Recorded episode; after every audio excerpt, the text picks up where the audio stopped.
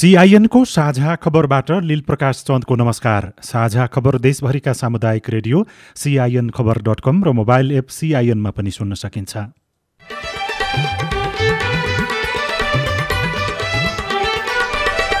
बितेको चौबिस घण्टामा चौन्न सय पचपन्नजना कोरोनामुक्त एकासी सय सतसट्ठीमा सङ्क्रमण एक सय सतासीजनाको मृत्यु पाँच सय अक्सिजन सिलिन्डर ओमानबाट आइपुग्यो। आजै राति निगमको जहाज चीन जाने। अब यसपछि राति साढे दस बजे बेजिङ जानेछौँ फेरि। बेजिङमा चाहिँ साढे चार सय सिलिन्डर छन् र साढे चार सय नै अक्सिजन कन्सन्ट्रेटर तयारी अवस्थामा छन् भनेको छ नेपाली दूतावास। राष्ट्रिय सभाको उपनिर्वाचनमा राप्रपाले एमाले उम्मेद्वारलाई सघाउने सरकार गठनको चलखेलपछि जसपामा तीव्र विवाद महतोलाई पूर्व समाजवादी पक्षले संसदीय दलको नेता नमान्ने। अब त्यो निर्णय नै भएको छैन अनुमोदनै भएको छैन विधानै बनिएको छैन अब कोही जङ्गल खोलामा गएर चाहिँ कहाँ चाहिँ नेता बन्यो भन्ने घोषणा गर्यो भन्ने त्यो फरक कुरा हो। तिब्बत तर्फबाट सगरमाथा आरोहणमा चीनको रोक भर्चुअल माध्यमबाट सुनवाई गर्ने सर्वोच्च अदालतको निर्णय निषेधाज्ञाका कारण किसान समस्यामा अलैँचीको उत्पादन पनि घट्यो। अलैँची फुल्ने सिजनमा सबै मरिसक्यो। अलैँचीको सिजन ए अलैँचीमै हाम्रो यो आम्दानीको स्रोत हो।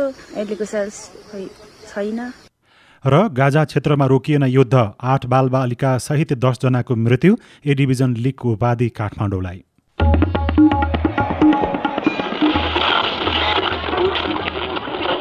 सयौं रेडियो।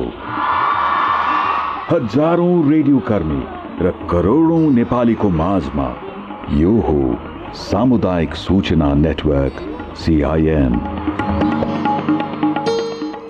नेपालमा दोस्रो लहरको कोरोना संक्रमण दर बढ्न थालेपछि वैशाखको मध्यबाट मात्रै जिल्लाहरूमा निषेधाज्ञा जारी भयो। दुई हप्तापछि पनि संक्रमण र मृत्युदर उल्लेख नघट्नुको अर्थ के हो भने समुदाय स्तरमै कोरोनाले महामारीको रूप अलि पहिल्यै लिइसकेको थियो। अहिले पनि एक लाख एक हजार कोरोना संक्रमित आफ्नै घरमा छन्। गाउँघरदेखि सहर बजारसम्मै संक्रमितहरूको निगरानी भने कमजोर देखिन्छ। संक्रमितहरू अरू व्यक्तिबाट नएक्लिने हो भने कोरोना नियन्त्रण झन चुनौतीपूर्ण बन्न सक्छ। त्यसैले हामी सबै सचेत रहौँ। अब खबर सोभिता रिसालबाट कोरोना संक्रमणबाट आज एक सय सतासीजनाको मृत्यु भएको छ भने आठ हजार एक सय सडसठीजनामा संक्रमण पुष्टि भएको छ। स्वास्थ्य तथा जनसङ्ख्या मन्त्रालयका अनुसार पछिल्लो चौबिस घण्टामा एक सय सतासीजनाको मृत्यु भएको हो। यो सँगै कुल मृतकको सङ्ख्या चार हजार आठ सय छप्पन्न पुगेको छ। अठार हजार पाँच सय अडचालिसजनाको परीक्षण गर्दा आठ हजार एक सय सडसठीजनामा कोरोना पुष्टि भएको पनि मन्त्रालयले जनाएको छ। देशमा सक्रिय सङ्क्रमितको सङ्ख्या एक लाख नौ हजार सात सय चालिस छ। हालसम्म तिन लाख तेत्तिस हजार एक सय आठजना भने सङ्क्रमण मुक्त भएका छन्। पछिल्लो चौबिस घन्टामा मात्रै चार हजार पछिल्लो चौबिस घन्टामा मात्रै पाँच हजार चार सय पचपन्नजना सङ्क्रमण मुक्त भएका छन्। पछिल्लो पटक सरकार गठन प्रधानमन्त्रीलाई दिने अविश्वासको मत लगायतका विषयमा जनता समाजवादी पार्टी जसपामा विवाद देखिएको छ। पार्टीभित्र विवाद चर्किरहेको बेला अध्यक्ष उपेन्द्र यादवले बैठक बोलाएपछि अर्का अध्यक्ष महन्त ठाकुरले भने आपत्ति जनाउनु भएको छ। ठाकुरले विज्ञप्ति मार्फत पार्टीले कुनै आधिकारिक बैठक नबोलाएको भन्दै यसबारे आफ्नो ध्यानकर्षण भएको बताउनु भएको थियो। जनता समाजवादी पार्टी नेपालको केन्द्रीय कार्यकारिणी समितिको बैठक बस्ने बारे पनि आफ्नो गम्भीर ध्यानाकर्षण भएको उहाँले विज्ञप्ति मार्फत आज भन्नुभएको हो। जनता समाजवादी पार्टी नेपालको केन्द्रीय कार्यकारिणी समितिको कुनै पनि बैठक नडाकिएको र त्यसो जानकारीबारे पनि आफूलाई थाहा नभएको पनि उहाँले बताउनु भएको छ। जसपा नेपालको कार्यकारिणी समितिमा उपेन्द्र यादवको बहुमत रहेको छ। सोही बहुमतको आधारमा लुम्बिनी प्रदेशको सरकारलाई सहयोग गरेका चारजना सांसदलाई कारवाही गरिएको थियो। यादव पक्षका नेताले संसदीय दलमा पनि उपेन्द्र यादवको बहुमत बहुमत रहेको दावी गरे पनि ठाकुर पक्षका उन्नाइस सांसदको हस्ताक्षरमा राजेन्द्र महतोलाई संसदीय दलका नेता बनाइएको छ। ठाकुर पक्षको असहमतिका बीच आज बसेको यादव समूहको कार्यकारिणी समितिको बैठकले पार्टीमा देखिएको विवाद समाधानका लागि अर्का अध्यक्ष ठाकुरसँग अन्तिम पटक पहल गर्ने निर्णय भएको नेता मोहम्मद इस्तियाक राईले सिआइएनलाई जानकारी दिनुभयो। दलैको विधानै नबनेको र त्यो विधान हाम्रो पार्टीको अन्तरिम विधान दुई हजार सतहत्तरको धारा अठाइसको धारा तिनमा अनिवार्य अनुमोदन हुनुपर्छ केन्द्रीय कार्यकारी समितिबाट त्यसपछि लागू हुने भन्ने व्यवस्था छ। अब त्यो निर्णय नै भएको छैन अनुमोदनै भएको छैन विधानै बनिएको छैन अब कोही जङ्गल खोलामा गएर चाहिँ कहाँ चाहिँ नेता बन्यो भन्ने घोषणा गर्यो भने त्यो फरक कुरा हो। विगतका दिनमा जे भयो कोही तटस्थ बस्यो कोही मतदान गर्यो अब चाहिँ शीर्ष नेतृत्वले एक भएर बढ्नका लागि वार्ता गर्ने वार्तामा सफलता भयो भने ठिक भएन भने अब औपचारिक रूपमा बहुमतबाट निर्णय गरेर अगाडि बढ्ने। जुमबाट भए पनि आठ सय एक केन्द्रीय सदस्यको हाम्रो पार्टीको केन्द्रीय समिति छ त्यसमा सात सय छिहत्तर निर्वाचन आयोगमा दर्ता भइसकेको अवस्था हो। त्यसको मिटिङ चाहिँ अब कल हुन्छ र त्यसले पनि अब एउटा निर्णय लिने अवस्था सिर्जित हुन्छ। जसपामा यादव र ठाकुर गरी दुई अध्यक्ष रहेका छन् भने सङ्घीय परिषद अध्यक्षको रूपमा डाक्टर बाबुराम भट्टराई रहनु भएको छ। राप्रपाको महाधिवेशन अनिश्चितकालका लागि स्थगित भएको छ। राप्रपाका अध्यक्ष सहितको आज बसेको बैठकले कोभिड उन्नाइस महामारी भए आबह बन्दै गएको अवस्थालाई दृष्टिगत गर्दै जेठ बाइसदेखि पच्चिस गतेसम्म काठमाडौँमा हुने भनिएको महाधिवेशन स्थगित गर्ने निर्णय गरेको हो। बैठकले राष्ट्रिय सभा उपचुनावमा भने नेकपा एमालेका उम्मेद्वार रामबहादुर थापालाई समर्थन गर्ने निर्णय पनि गरेको छ। विश्व स्वास्थ्य सङ्गठन र नेपाल स्थित संयुक्त राष्ट्र सङ्घीय कार्यालयले नेपालमा स्वास्थ्य सङ्कट देखिएको भन्दै आपतकालीन सहयोग गर्न अनुरोध गरेका छन्। राष्ट्र सङ्घीय कार्यालयले अस्पतालले यति बेला अक्सिजन बेड अत्यावश्यक आपूर्ति र प्रति प्रशिक्षित मानव संसाधनको अभावको सामना गरेको उल्लेख गर्दै परीक्षणको अनुपातमा कोभिड पोजिटिभ देखिएको अनुपात द्रुत गतिमा बढेर पैँतालिस प्रतिशत नागेको जनाएको छ। कार्यालयले हालको अवस्थाको बारेमा विवरण सार्वजनिक गर्दै नेपालका लागि तत्कालै अक्सिजन महत्त्वपूर्ण औषधि र परीक्षण किट पिपिई तथा अस्थायी अस्पतालसहित खोप आवश्यक भएको उल्लेख पनि गरेको छ। सर्वोच्च अदालतले कोरोना महामारीको अवस्थालाई मध्यनजर गर्दै मुद्दाको बहस पैरवी भर्चुअल विधिबाट सञ्चालन गर्ने निर्णय गरेको छ। सर्वोच्च अदालतको पूर्ण बैठकले संवैधानिक व्याख्या मौलिक हकसँग सम्बन्धित संवेदनशील विषयलाई प्रविधिको प्रयोग गरी निरन्तर सूचना र सुनवाई गर्ने निर्णय गरेको प्रवक्ता भद्रकाली पोखरेलले सिआइएनलाई जानकारी दिनुभयो। भर्चुअल रूपमा गर्नु भनेको एक्चुअल रूपमा उपस्थित नभइकन आफ्नो कुरा राख्ने हो। त्यस्तो कुरा चाहिँ सामान्यतया बसको लागि कानुन व्यवस्था चेम्बरबाट अथवा चाहिँ बार भवनबाट उपस्थित भएर केही केही अदालतहरूमा गर्ने अभ्यास सुरु पनि भएको छ होइन? तर अब यो व्यवस्थित रूपले गर्नको लागि चाहिँ यसको अलिकति यो सञ्चालनको विधि तयार गर्न पर्ने र त्यहाँबाट भएको कुराहरूको रेकर्डिङ गर्नका लागि आवश्यक केही प्रक्रियाहरूगत व्यवस्थाहरू गरेर अनि यो चाहिँ पूर्ण रूपमा चाहिँ सञ्चालनमा आउने कुरा हुन सक्छ। आज विज्ञप्ति निकालेर पूर्ण बैठकले चौध वैशाखमा गरेका निर्णयलाई तेह्र जेठसम्म जारी राख्ने र नेपालको संविधानको धारा एक सय तेत्तिस र एक सय सैँतिस अन्तर्गत पर्न आउने जरुरी प्रकृतिका रिट निवेदनको दर्ता र सुनवाई सम्बन्धी काम कारवाही गर्ने निर्णय गरेको पनि उहाँले बताउनुभयो। खाडी मुलुकमा कार्यरत नेपाली मजदुरहरूले नेपाल सरकारलाई पाँच सय साठी थान अक्सिजन सिलिन्डर पठाएका छन्। नेपालमा अक्सिजन सिलिन्डरको अभावमा दैनिक सयौँले मृत्युवरण गरिरहनु परेको अवस्थामा खाडी मुलुक UAE Qatar Oman Saudi Arab Kuwait Bahrain लगायत देशमा कार्यरत नेपाली मजदुरहरूले स्वतस्फूर्त रकम सङ्कलन गरेर नेपाल सरकारलाई अक्सिजन सिलिन्डर पठाएका हुन्। नेपाल एयरलाइन्सको जहाजले अक्सिजन आज नेपाल ल्याएको छ। नेपाल एयरलाइन्सको जहाजले अब विभिन्न देशबाट लगातार अक्सिजन ल्याउने काम गर्ने महाप्रबन्धक डिम प्रकाश पौडेलले सिआइएनलाई जानकारी दिनुभयो। गैर आवासीय नेपालीहरूले ओमानमा जम्मा गरेर राखेका पाँच सय सिलिन्डर लिएर आयौँ। अब यसपछि राति साढे दस बजे बेजिङ जाँदैछौँ फेरि। बेजिङमा चाहिँ साढे चार सय सिलिन्डर छन् र साढे चार सय नै अक्सिजन कन्सन्ट्रेटर तयारी अवस्थामा छन् भनेको छ। चिन स्थित नेपाली दूतावासले। अब त्यो लिनको निम्ति अहिले फेरि त्यहाँ प्रस्थान गर्छ। भोलि साढे दुई बजे नेपाल फर्किन्छ र फेरि भोलि साँझ नै अर्को लट तयार हुन्छ भनेको छ। त्यो तयार हुँदै गर्दा फेरि लिन जाने। यसरी चाहिँ जति जति तयार हुन्छन् त्यति त्यति लिँदै जान लिन जाने हिसाबले चाहिँ हामीले योजना बनाएका छौँ। यो चाहिँ अब सम्भवतः तिन दिनसम्म लगातार हामीले चिनबाट चाहिँ सामान ओसार्ने अवस्था रहन्छ होला। चार सय पाँच सय त्यो सिलिन्डर बोकेर र अरू अरू उपकरणहरू लिएर आइराखेका छौँ। त्यति थोरै मात्रै अर्थ्यो र भन्ने एउटा आकलन नागरिकमा छ यसबारेमा के छ यहाँहरूको भनाइ?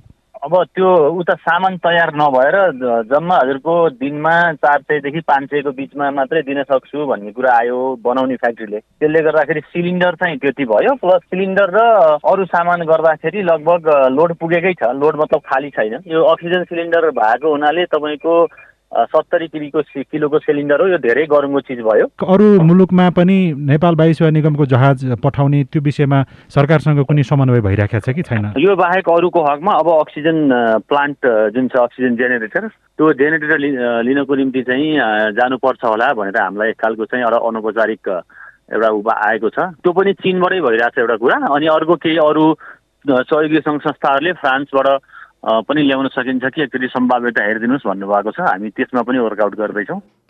कोरोना महामारीको मुख्य चपेटामा परि अक्सिजन अभावले छटपटाइरहेका नेपाली नागरिकहरूलाई राहत मिल्ने भन्दै विदेशमा बसेका नेपालीहरूले अक्सिजन पठाइरहेका छन्।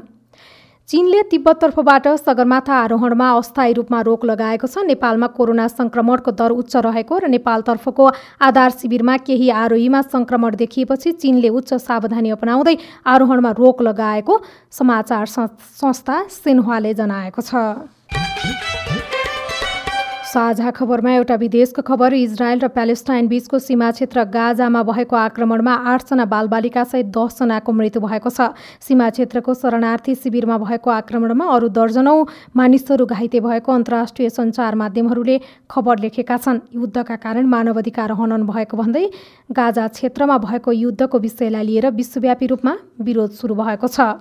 र खेल खबरमा नेपाल सुपर लिग फुटबलको उपाधि काठमाडौँ रेजर्स एफसीले जितेको छ। आज भएको अन्तिम खेलमा दहनगढी एफसीलाई एक शून्य गोल अन्तरले पराजित गर्दै काठमाडौँले उपाधि जितेको हो। खेलको एक्काइसौँ मिनटमा मे सौके ओलोमौले गोल गर्दै काठमाडौँलाई अग्रता दिलाउनु भएको थियो। प्रतियोगिताको विजेताले पैँतिस लाख तथा उपविजेताको टोलीले पन्ध्र लाख रुपियाँ प्राप्त गरेका छन्। व्यक्तिगत विधातर्फ उत्कृष्ट हुने खेलाडीले जनै एक लाख रुपियाँ पाउने पनि आयोजकले जनाएको छ भने प्रतियोगिताको उत्कृष्ट युवा खेलाडीले पनि एक लाख रुपियाँ पुरस्कार पाउने भएका छन्।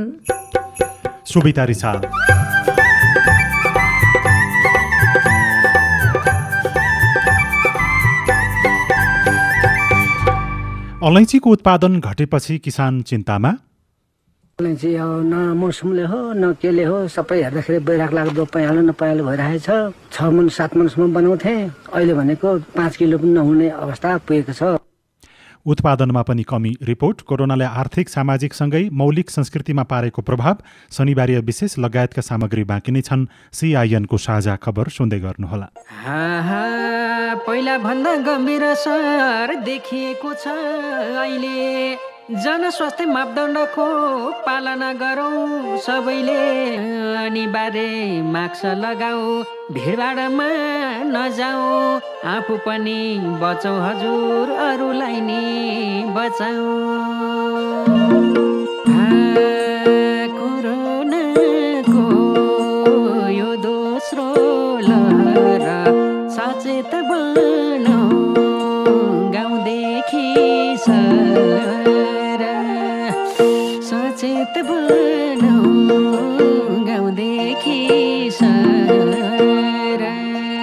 नेपाल सरकार एसियाली पूर्व तयारी साझेदारी एपिपी एडिपिसीको सहकार्यमा एनडिआरसी नेपाल।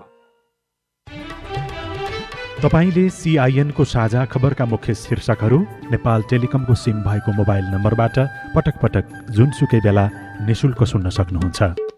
तिन दुई एक शून्य शून्य डायल गर्नुहोस् र दैनिक समाचार स्वास्थ्य कोभिड उन्नाइस कृषि मौसम प्रकोप र अधिकारका बारेमा पनि निशुल्क सुन्नुहोस्। तिन दुई एक शून्य शून्य सूचनाको सञ्चार।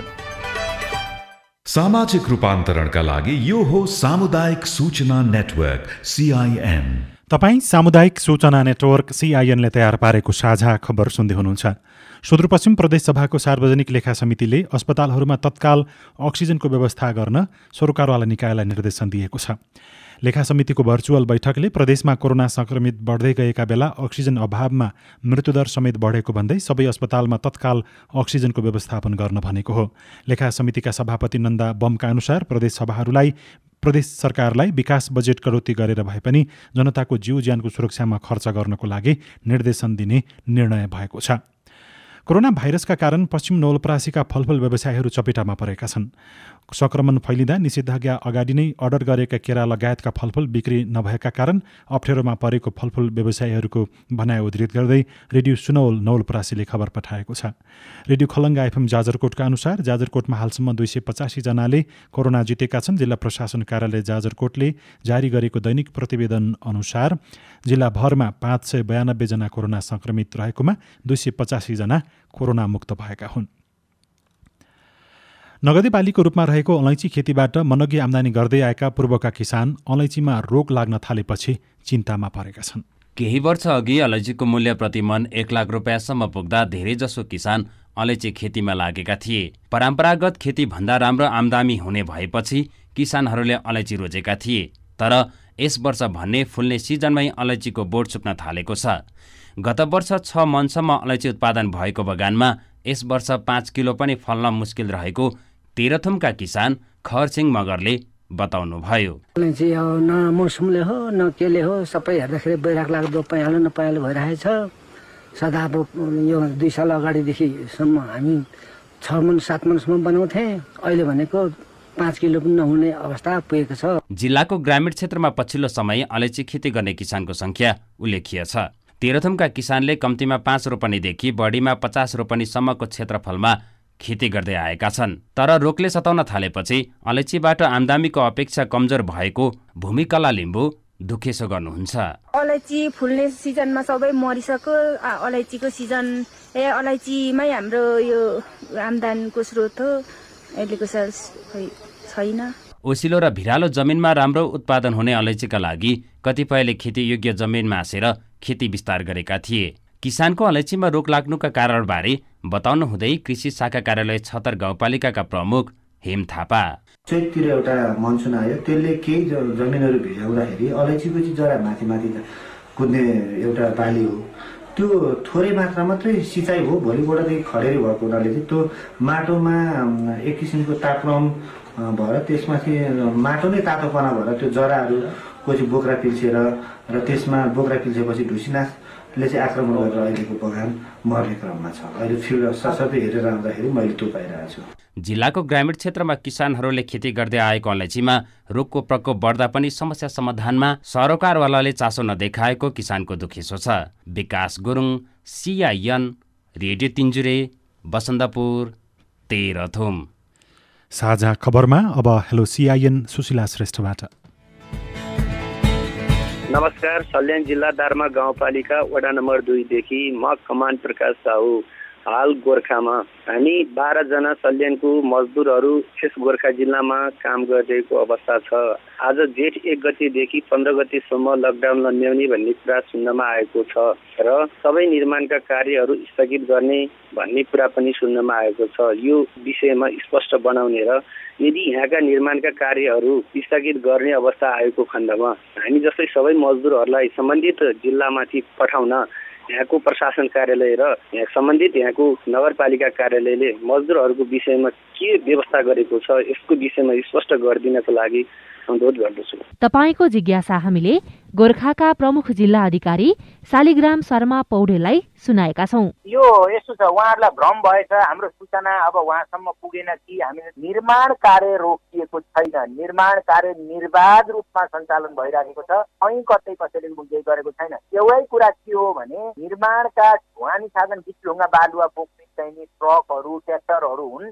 तिनीहरूले चाहिँ दिउँसोमा त्यो माल मेटेरियल बोक्दाखेरि मान्छेहरू पनि लुकाइ चुकाइ आवागमन गर्ने सम्भावना भएको कारणले त्यो टिप्पर ट्र्याक्टरहरू बिचढुङ्गा बालुवा ओसार्ने चाहिँ राति सात बजेदेखि बिहान पाँच बजेसम्म गर्ने र आफूलाई आवश्यक पर्ने बिचढुङ्गा बालुवाहरू साइडमा लगेर थुपार्ने निर्माण कार्यहरू गर्ने भन्ने हो। त्यसलाई हुनाले उहाँहरूलाई ढुक्क भएर आफ्नो निर्माण कार्यमा उहाँहरूलाई बाधा पर्दैन र यस्तो बेलामा उहाँहरू हिन्डुल गर्ने यहाँबाट सल्यान जाने भन्दा पनि जहाँ जुन ठाउँमा हुनुहुन्छ त्यही ठाउँमा बसेर आफ्नो कामलाई कन्टिन्यू गर्न म अनुरोध गर्छु। नमस्कार म भीमदत्त खट्ट बैतडी जिल्ला मेलौली नगरपालिका नौ नम्बर वडा। मेलौली नगरपालिकामा सामाजिक सुरक्षा भत्ता दुई चौमासिक भइसक्दासम्म वितरण गर्न नसकेकोले अशक्त असहायहरू र सामाजिक सुरक्षा भत्ता प्राप्त गर्ने नागरिकहरूलाई दैनिकी चलाउन शास्ति भइराखेको हुँदा त्यो कहिले कहाँ र कसरी वितरण गर्नु हुने होला? जवाफ दिँदै हुनुहुन्छ मेलौली नगरपालिकाका सूचना अधिकारी चक्रमणि जोशी। फागुन दुई गतिदेखि चाहिँ हाम्रो परम प्रशासकीय त्यो चाहिँ आर्थिक अधिकारवाला हुनुहुन्थ्यो उहाँ चाहिँ नभएको अवस्थामा चाहिँ हाम्रो तेस्रो चौमासी निकास हुन सकेन।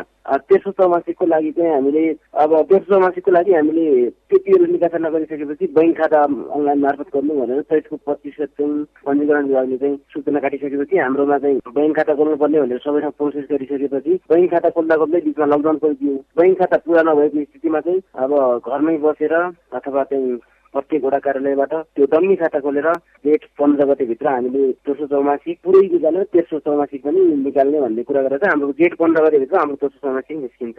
तपाईँ जुनसुकै बेला हाम्रो टेलिफोन नम्बर शून्य एक बाहन्न साठी छ चार छमा फोन गरेर दिइएको निर्देशन अनुसार आफ्नो प्रश्न प्रतिक्रिया र गुनासो रेकर्ड गर्न सक्नुहुन्छ। तपाईँ सामुदायिक सूचना नेटवर्क सिआइएनले काठमाडौँमा तयार पारेको साझा खबर सुन्दै हुनुहुन्छ। कोरोनाले मौलिक संस्कृतिमा परेको प्रभाव? उपनयन संस्कार मुड़न श्राद्ध नाना तरीके जे परंपरागत जे संस्कार होते लिया ओहि संस्कार पर ई कोरोना के महामारी जैसे से बहुत बड़का घात पहुँचेलकै या रिपोर्ट चलचित्र क्षेत्र पनि ठप्प। कामविहीन कलाकार र प्राविधिकहरू आर्थिक सङ्कटमा। शनिबार विशेष बाँकी नै छ। सिआइएनको साझा खबर सुन्दै गर्नुहोला।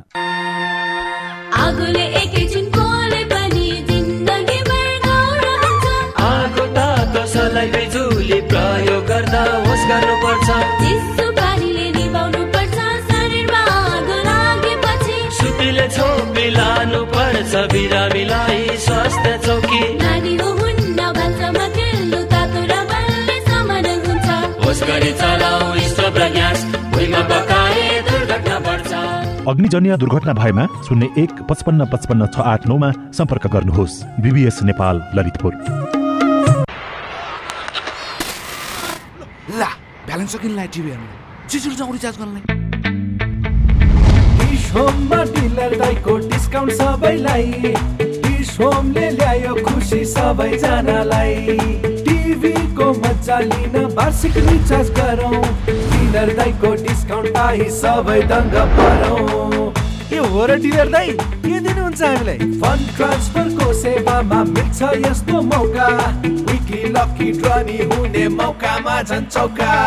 अब फन्ड ट्रान्सफरबाट वार्षिक रिचार्ज गरी बम्पर डिस्काउन्ट र दुई भाग्यशाली ग्राहकहरूलाई एक एक लाख नगद उपहार सहित दुई वर्ष रिचार्ज गर्दा लकी ड्रमा डबल मौका पाउनुहोस् र मजाले रमाउनुहोस्। डिस होम खुसी अन गरौँ। सामाजिक रूपान्तरणका लागि यो हो सामुदायिक सूचना नेटवर्क सिआइएन तपाईँ सामुदायिक सूचना नेटवर्क सिआइएनले काठमाडौँमा तयार पारेको साझा खबर सुन्दै हुनुहुन्छ। अब शनिबार विशेष डेढ वर्ष यता कोरोना महामारीले आर्थिक सामाजिकसँगै मौलिक संस्कृतिमा समेत नकारात्मक असर परेको छ। कोरोनाको चपेटामा परेको संस्कृति मध्येको एउटा मिथिला संस्कृति पनि हो।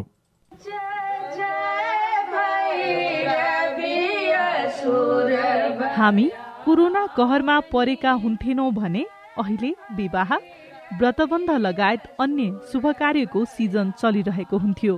तर फाटफुट्ट विवाहका कार्य भइरहे पनि विगतमा झैं मौलिक संस्कृति झल्किने गरी धुमधामका साथ हुन सकिरहेको छैन। जनकपुरका बिन्दु ठाकुर। मिथिला के तो बहुत रास परंपरा छै ने। वैवाहिक संस्कार छै उपनयन संस्कार मुड़न श्राद्ध। नाना तरीके जे परंपरागत जे संस्कार होते एलैया ओहि संस्कार पर ई कोरोना के महामारी जे छै से बहुत बड़का घात पहुँचेलकै या तराई मधेसमा वैशाख जेठ महिनालाई हरियालीको महिना भनेर पनि चिनिन्छ जहाँ बगैँचामा आँप लिची हरियो तरकारी रङ्गी बिरङ्गी फूलहरू हुन्छन्। गर्मी छेक्नलाई भए पनि मानिसहरू आँपको बगैँचामा साथीभाइसँग बसेर आनन्द लिन्थे। पुराना संस्कृति र आफ्नो मौलिकताका विषयमा गफगाफ गर्थे। तर कोरोना महामारीले एकअर्कासँगको दूरी बढाइरहेको छ। मिथिला संस्कृतिका जानकार नित्यानन्द मण्डल। सहरमै कैद भएर बसिरहेका छन्। तिनीहरूको लागि त यो मिथिला संस्कृति बुझ्न त गाह्रै नै होला। सूचना संसार र मनोरञ्जन खास गरेर यो सामाजिक सञ्जालका जुन जति पनि संयन्त्रहरू छन् यिनीहरूमा मान्छे झुन्डिएका छन्। शिक्षा समाज संस्कृति सबैदेखि तिनीहरू टाढा हुँदै गएका छन्। विगतमा विभिन्न महोत्सव हुन्थ्यो भने मिथिला संस्कृति झल्किने नाटकहरू पनि देखाइने गरेको थियो। तर कोरोना संक्रमण नफैलियोस् भनेर त्यस्ता गतिविधि बन्द गरिएको छ। यसले आगामी दिनमा मिथिला संस्कृतिको प्रचार प्रसार र विकासमा नकारात्मक प्रभाव पार्न सक्ने बताउनुहुन्छ मिथिला नाट्यकला परिषदका पूर्व अध्यक्ष सुनिल मल्लिक। मानिसको सामिप्यताहरू थियो एकअर्कासँग गाँच्ने कुराहरू थियो एकअर्कालाई हेर्ने कुराहरू थियो। त्यो डिफरेन्स चाहिँ देखिएको पक्कै हो। र यसले गर्दाखेरि दूरगामी प्रभाव त पक्कै परेको छ। भोलिका दिन कसरी जाने हो एउटा निश्चित योजना बनाउनमा अप्ठ्यारै जस्तो लागिरहेको छ। जन्मदेखि मृत्युसम्मका आफ्नै संस्कार मिथिला क्षेत्रमा छ। भैया राम राम हो माता जे बिराजे। कोरोना महामारीसँग जुझ्दै मौलिक संस्कृतिको संरक्षणबारे युवा पुस्ताले चासो दिनुपर्ने कतिपय मिथिला संस्कृतिका जानकारहरू बताउँछन्। संस्कृतिविद गुरुदेव कामत। अग्रजहरू जति छन्। यिनीहरूले भावी पुस्तालाई हामी यो छौँ हाम्रो कल्चर। यो छ हाम्रो कल्चरलाई अगाडि बढाउनु पर्छ। यता संस्कृतितिर हाम्रो के छ त्यतातिर गएर सायद केही राम्रो हुन्छ कि? नयाँ पुस्ताहरूलाई अझै कन्भिन्स गर्न सकिन्छ कि? त्यो प्रयास छ। मिथिला संस्कृतिको छुट्टै पहिचान छ जहाँ फरक फरक गतिविधिमा फरक फरक पहिरन खानपान गीत गाउने धुन बजाउने र नाच्ने गरिन्छ। तर कोरोना महामारीका कारण गतिविधि ठप्प हुँदा नयाँ पुस्तामा मौलिक संस्कृति र रीतिरिवाज बारेको चासो हराउने हो कि भन्ने चिन्ता पुरानो पुस्तामा छ। स्नेहा कर्ण सिआइएन काठमाडौँ। गएको झण्डै एक वर्षदेखि चलचित्र प्रदर्शनमा आउन सकेका छैनन् निर्माण पनि भएका छैनन् जसले गर्दा कामविहीन चलचित्र क्षेत्रमा कार्यरत कलाकार र प्राविधिकहरू आर्थिक सङ्कटमा छन्। चलचित्र क्षेत्रमा निर्माण नियन्त्रकका रूपमा काम गर्दै आउनुभएका गणेश भण्डारीले एक वर्षपछि बल्ल तल्ल काम पाउनु भएको थियो। वैशाख सत्र गतेदेखि छायाङ्कन हुने चलचित्रमा काम गर्न सम्झौता पनि भयो। तर काम सुरु हुनुभन्दा एक दिन अघि जारी भएको निषेधाज्ञाले काम रोकियो। सम्झौता भएको काम पनि नपाएपछि गएको एक वर्षदेखि काम विहीन बन्नु भएका भण्डारीलाई अब पाँचजनाको परिवारलाई कसरी पाल्ने भन्ने चिन्ता छ। पारिश्रमिक पाउने हो त्यही पारिश्रमिकदेखि बाँच्ने हो बताउने हो। हामी जस्तालाई चाहिँ घाँसको व्यवस्था गर्नेदेखि बाख्ता बसिरहेकै छँदैछौँ भात त अब दिन सकिन्न घरबेटीलाई चाहिँ रिक्वेस्ट गरेर भए पनि बसिन्थ्यो। अब अहिले असहज अवस्थामै उभिरहेको छु। भण्डारी जस्तै तिन हजार पाँच सय चलचित्र क्षेत्रका प्राविधिकहरू अहिले कामविहीन छन्। प्राविधिक मात्र होइन कलाकारको अवस्था पनि उस्तै छ। नायक आर्यन सिग्देल डिसेम्बर फर्स्ट चलचित्रको छायाङ्कनमा व्यस्त हुनुहुन्थ्यो। तर दोस्रो चरणको कोरोना महामारी बढेपछि जारी गरिएको निषेधाज्ञाले चलचित्रको छायाङ्कन रोकिएको छ। सामान्य अवस्थामा पनि कलाकारिताबाटै बाँच्न गाह्रो हुने परिस्थितिमा अहिले त सबै कलाकारले अप्ठ्यारो भोगेको नायक सिग्देल बताउनुहुन्छ। नेपालमा कलाकारिताको केही अप्सन छैन होइन। फाइनेन्सियली एकदमै गाह्रो परेको छ सबैजनालाई किनकि डेढ दुई वर्ष चाहिँ बिना काम होल भएर बस्नु भनेको गाह्रो काम चलचित्र क्षेत्र प्रभावित हुँदा कलाकार निर्माता निर्देशक र प्राविधिक गरी तीस हजार कलाकर्मी समस्यामा छन्। अघिल्लो वर्षको बन्दाबन्दीमा झण्डै पाँच सय जना कलाकार र प्राविधिकलाई चलचित्र विकास बोर्डले पाँच पाँच हजार राहत दिएको थियो। यसपटक पनि उनीहरू सरकारी सहयोगको अपेक्षामा रहेको कलाकार संघका पूर्व अध्यक्ष नवल खड्का बताउनुहुन्छ। राज्यले चाहिँ त्यही हो अब यस्तो विपदको अवस्थामा कलाकारहरूको निम्ति जो चाहिँ अप्ठ्यारो पर्नु भएको छ उहाँहरूको निम्ति चाहिँ खाना बस्नको निम्ति एउटा आर्थिक रूपमा चाहिँ केही राहतहरू चाहिँ दिएदेखि सबभन्दा राम्रो हुन्थ्यो। कोरोना महामारी पछि भारत लगायत कतिपय देशमा डिजिटल प्रविधि मार्फत चलचित्र प्रदर्शन गर्ने र स्वास्थ्यका मापदण्ड पालना गरी चलचित्र निर्माण कार्य थालिएको छ। तर नेपालमा अझै पनि त्यसको अभ्यास सुरु भएको छैन। अहिले फुर्सदको समयमा नेपाली चलचित्र क्षेत्रको गुणस्तर सुधार्ने र कलाकारहरूलाई विभिन्न रचनात्मक काममा लगाउने गरी तयारी भइरहेको नेपाल चलचित्र विकास बोर्डका सदस्य प्रकाश भट्टराईको भनाइ छ। डिजिटल प्लेटफर्महरू खोजी गरिरहेका छौँ कसरी चलचित्र व्यवसायलाई सुरक्षित गर्न सकिन्छ यसमा भएको लगानीको कसरी रिटर्न लिन सकिन्छ प्राविधिकहरूको मुख्यतया हामी दक्षता अभिवृद्धि गर्ने र गुणस्तरीय चलचित्रहरू बनाउन चलचित्र कर्मीहरूलाई दक्ष बनाउने हाम्रा कथाहरूको खोज अनुसन्धान गर्न प्रेरित गर्ने हाम्रा स्टुडियोहरू निर्माण गर्ने यी कामहरू गर्ने र एउटा चलचित्र क्षेत्रलाई अन्तर्राष्ट्रिय स्तरको बनाउने यो बिचमा कसरी सकिन्छ भनेर हामी आन्तरिक रूपमा चलचित्र क्षेत्रलाई मजबुत बनाउने कामहरूमा विशेष त अब कोभिडको अहिले चलचित्र नचलन जेलमा हामी त्यो तयारीमा छौँ। सामान्य अवस्थामा नेपालमा हरेक वर्ष झण्डै एक सयको हाराहारीमा चलचित्र निर्माण हुन्थे। अहिले चलचित्र क्षेत्र पूर्ण रूपमा ठप्प हुँदा मासिक रूपमा दस करोड बराबरको नोक्सान भइरहेको चलचित्र विकास बोर्डको तथ्याङ्क छ। सीता शर्मा सिआइएन काठमाडौँ। बितेको चौबिस घण्टामा चौन्न सय पचपन्नजना कोरोना मुक्त भएका छन्। एकासी सय सतसट्ठीमा भने सङ्क्रमण पुष्टि भएको छ। एक सय सतासीजनाको मृत्यु भयो। पाँच सय अक्सिजन सिलिन्डर ओमानबाट आइपुगेको छ भने आजै राति निगमको जहाज अक्सिजन सिलिन्डर लिनको लागि बेजिङ जाँदैछ। सरकार गठनको चलखेलपछि जसोपामा विवाद बढ्दै गएको छ महत्वलाई पूर्व समाजवादी पक्षले संसदीय दलको नेता नमान्ने निष्कर्ष निकालेको छ। अनि गाजा क्षेत्रमा भएको युद्धमा आठ बालबालिका सहित दसजनाको मृत्यु भयो। नेपाल सुपर लिग फुटबलको उपाधि काठमाडौँले उचालेको छ। हवस् त आजलाई साझा खबरको समय सकियो। प्राविधिक साथी सुभाष पन्तलाई धन्यवाद। भोलि जेठ दुई गते बिहान छ बजेको साझा खबरमा फेरि भेटौँला। अहिलेलाई म लील प्रकाश चन्द पनि बिदा हुन्छु। नमस्कार शुभरात्री।